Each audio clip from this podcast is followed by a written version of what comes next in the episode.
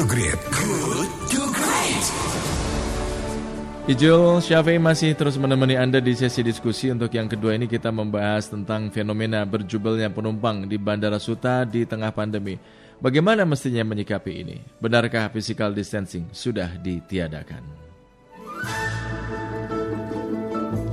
Baru-baru ini di tengah PSBB, penerapan PSBB muncul tuh viral kerumunan massa yang bernostalgia pada momentum ditutupnya sebuah restoran cepat saji setelah 30 tahun beroperasi di Sarinah, Jakarta ya.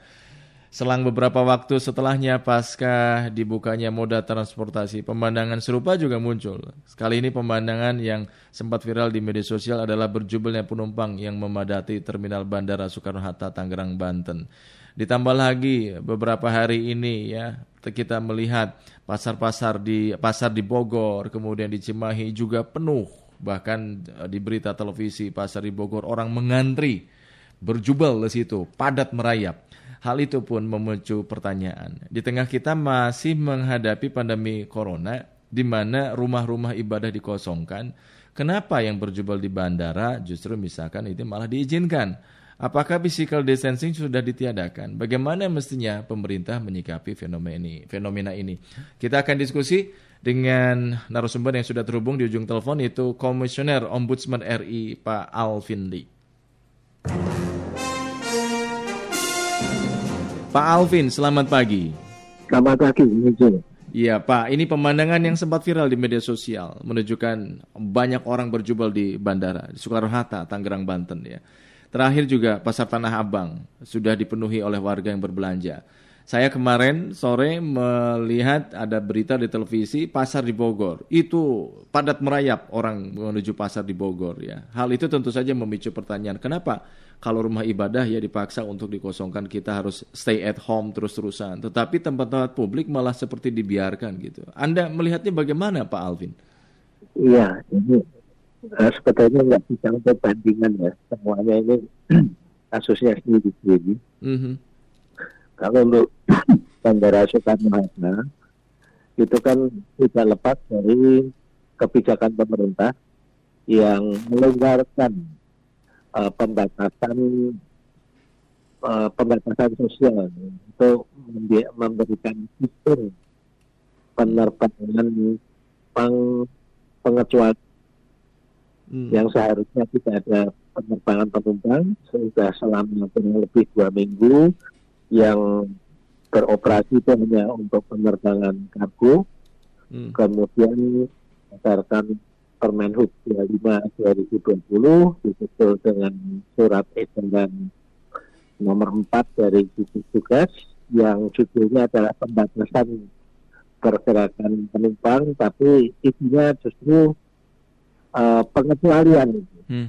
pengecualian dan membuka celah silakan kalau yang memenuhi syarat ini boleh kepergian yeah, yeah.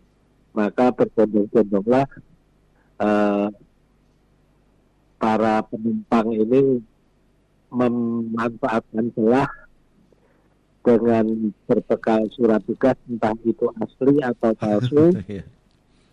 melakukan perjalanan dalam tanda kutip perjalanan dinas mm -hmm yang membawa anak, membawa koper gede-gede, ya terjadilah perjalanan dinas secara masif itu hmm. kembali ke daerah pemilihan bertemu dengan konstituen masing-masing itu. Hmm, iya iya iya iya. Ya.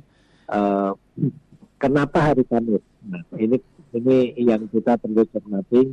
Hmm. Hari Kamis tanggal 14 Mei itu sebagian uh, sudah cair THR-nya.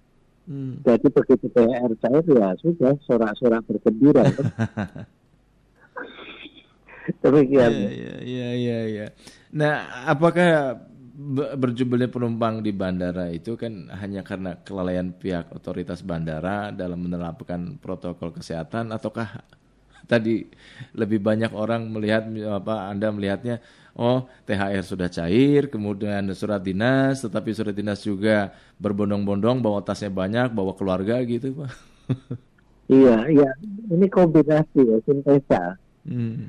Uh, peluangnya ada, keinginannya ada, kemudian juga koordinasi yang lemah ya yang terdepan itu kan kantor otorita bandara yeah. yang seharusnya mengatur, mengawasi semua kegiatan di bandara, mulai dari uh, pengelola bandara, airline, kemudian airnav yang mengatur jadwal penerbangan dan juga lalu lintas udara. Hmm. Ada juga uh, unsur gugus tugas yang melakukan verifikasi surat-surat uh, persyaratan administratif ada juga KKP kantor kesehatan pelabuhan yang memverifikasi kesehatan di sana. Yeah, yeah. Jadilah semua itu, apalagi mendadak sedemikian banyak penumpang, tapi para pelaku uh, di bandara ini tidak siap tergagap-gagap. Mm-hmm.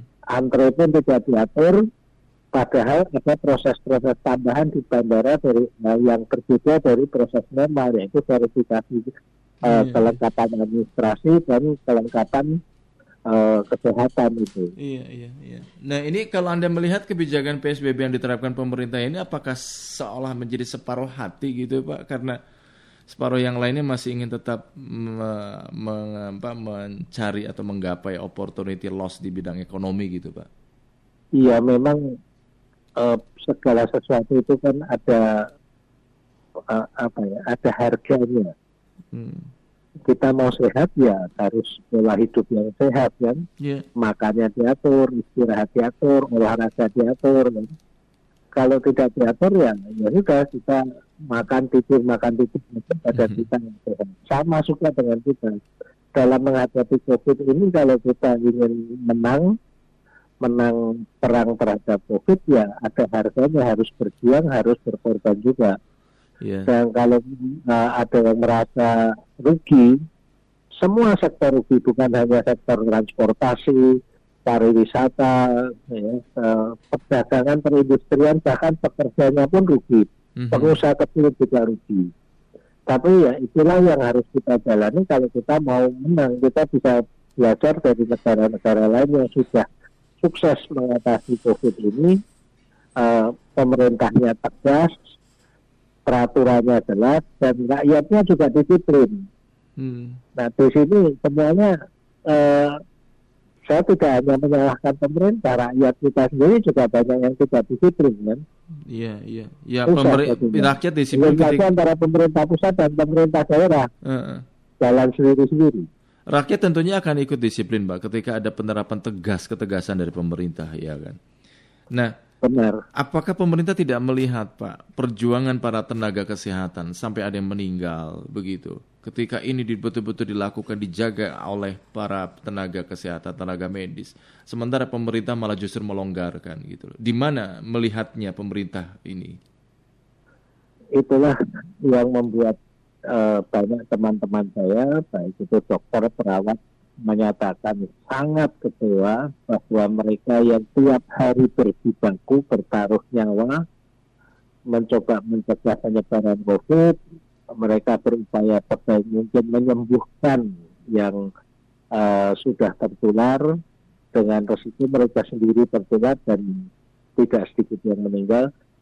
Kemudian pemerintah ini arahnya tidak jelas, tiba-tiba balik kanan ke arah yang berbeda, mereka merasa eh, apa yang mereka lakukan selama ini sia-sia dan mereka lebih khawatir lagi bahwa dengan cara begini uh, sangat mungkin satu bulan lagi akhir bulan ini COVID ini meledak secara merata di semua provinsi tidak lagi terkonsentrasi terutama di Jawa meledak merata di semua pelosok Indonesia bahkan sampai ke desa-desa itu akan semakin sulit ditanggulangi uh, dan pada saat itu kita mau tidak mau kembali lagi menerapkan PSBB yang lebih keras hmm. dan masa berlakunya lebih lama lagi yang uh, pada akhirnya itu memperpanjang sengsara kita semua. Kita lihat saja ini di, di Jawa Timur, di Surabaya itu rumah sakit sampai sudah penuh, nggak, nggak bisa lagi uh, yeah. menampung pasien. Yeah. Apa kondisi seperti itu yang kita mau hadapi hanya untuk uh, beberapa pekan ini menghidupkan ekonomi lagi. Hmm, iya, iya, iya. Dan uh, saya juga sangat kecewa pemerintah ini tidak menunjukkan penghargaan apresiasi kepada sebagian masyarakat kita yang sudah patuh berminggu-minggu kerja dari rumah kalau tidak sangat penting tidak keluar rumah eh, kemudian mereka juga kehilangan penghasilan bukannya mendapatkan insentif hmm. tapi justru seolah-olah diabaikan bahkan yang ngaya yang bandel itu justru mendapatkan manfaat yaitu bisa bepergian ke mana-mana kan iya iya ini ada pernyataan presiden yang mengajak masyarakat untuk berdamai dengan corona anda sendiri dalam pandangan Anda, apa maksud pernyataan Presiden itu ya Pak Alvin? Iya, saya tidak tahu ya. Memang akan bahwa pertimbangannya bahwa virus corona ini akan bertahan lama, maka kita harus hidup berdampingan dengan virus corona. Ya, uh, ya itu mungkin saja virus corona ini belum ketemu vaksinnya dan mungkin juga tidak akan pernah ketemu vaksinnya. Tapi kita ini fase pertama belum selesai. Sementara negara lain seperti China sudah masuk fase kedua, Korea Utara, Korea Selatan sudah masuk fase kedua. Nah, eh, saya sendiri pernah menjadi ketua Persatuan Tinggi Amatir di Semarang di Jawa Tengah hmm. dan saya tahu prinsip bahwa dalam bertinju ketika di atas ring itu jangan berhenti sampai lawan kita tahu. Yeah. Kalaupun sudah sembayangan jangan kasih kendor. Hmm. Pukul terus sampai tahu. Ketik sebab ketika kita memberikan kesempatan lawan kita yang sudah sembayangan itu kita beri kesempatan dia akan menjadi uh, segar kembali dan salah-salah gantian kita yang dikau. Jadi bagi saya melihat bahwa kita ini jangan berdamai sebelum menang. Mm-hmm. Kalau kita berdamai sebelum menang, sebetulnya kita sudah menyatakan pasrah kalah. Mm. Nah, kalau kita sudah menang, berdamai tentunya lawan kita menyerah pada kita dan menurut pada kita. Itu prinsip saya demikian. Ya. Pak Alvin, dalam kapasitas Anda sebagai Komisioner Ombudsman, bagaimana uh, Anda menanggapi uh, rangkaian kebijakan pemerintah selama ini untuk mengatasi pandemi? Apa yang harus uh, dilakukan oleh rakyat gitu loh? Ini sebagai edukasi untuk kita semua ini. Ya, kami di Ombudsman uh, sembilan anggota ya. Ini semuanya aktif berkomunikasi, berkoordinasi dengan Eh, mitra-mitra uh, kerja kami berbagai kementerian juga uh, melalui kantor uh, staf presiden menyampaikan pendapat saran-saran uh, tentang kondisi sekarang ini. Beberapa sudah dijalankan, beberapa belum, tapi itu memang ranah kewenangan dari pemerintah. Kewenangan ombudsman adalah memberikan saran-saran agar tidak terjadi maladministrasi. Nah, uh, kami juga paham dilema yang dihadapi pemerintah dan ini uh, akibatnya karena yang sedemikian banyak kepentingan terkesan bahwa kebijakan pemerintah ini sering tidak jelas perincian. Hmm. Walaupun demikian, saya, yang saya harapkan masyarakat ini punya komitmen. Apa pun yang dilakukan adalah menjaga kesehatan, berpartisipasi agar mencegah terjadinya COVID, eh, penyebaran COVID. Hmm. Tanpa itu percuma mau pemerintah hebatnya seperti apa pun kalau rakyatnya tidak disiplin percuma. Maka eh, ya tapi di sisi lain saya juga bisa memahami kalau rakyatnya sendiri juga bingung. Hmm. Contoh saja di Jawa Timur ya secara nasional sudah diimbau agar tidak melakukan sholat id berjamaah. MUI juga sudah men, uh, menyatakan saran itu. Iya. Bapak gubernurnya mengizinkan. Hmm. Sekarang rakyatnya bingung ya. Hmm. Nanti kalau kemudian terjadi kluster baru, siapa yang bertanggung jawab? Ya, jadi uh, ini merupakan tantangan tersendiri bagi rakyat kita menggunakan logika sendiri lah. Hmm. Bagaimana kita uh, satu melindungi diri kita sendiri agar tidak tertular, kedua juga bagaimana kita juga tidak membahayakan orang lain. Yeah. Yeah. Demikian. Baik, baik, Pak Alvin. Terima kasih Pak Alvin atas waktunya. Kita berbincang-bincang pagi ini dan ini menambah tentu uh, referensi dan literasi untuk kami semua pagi ini. Selamat pagi, sosial sentuhan Anda Pak Alvin. Terima kasih. Selamat yeah. pagi. Demikian sahabat kelat Komisioner Ombudsman RI Pak Alvin Lee.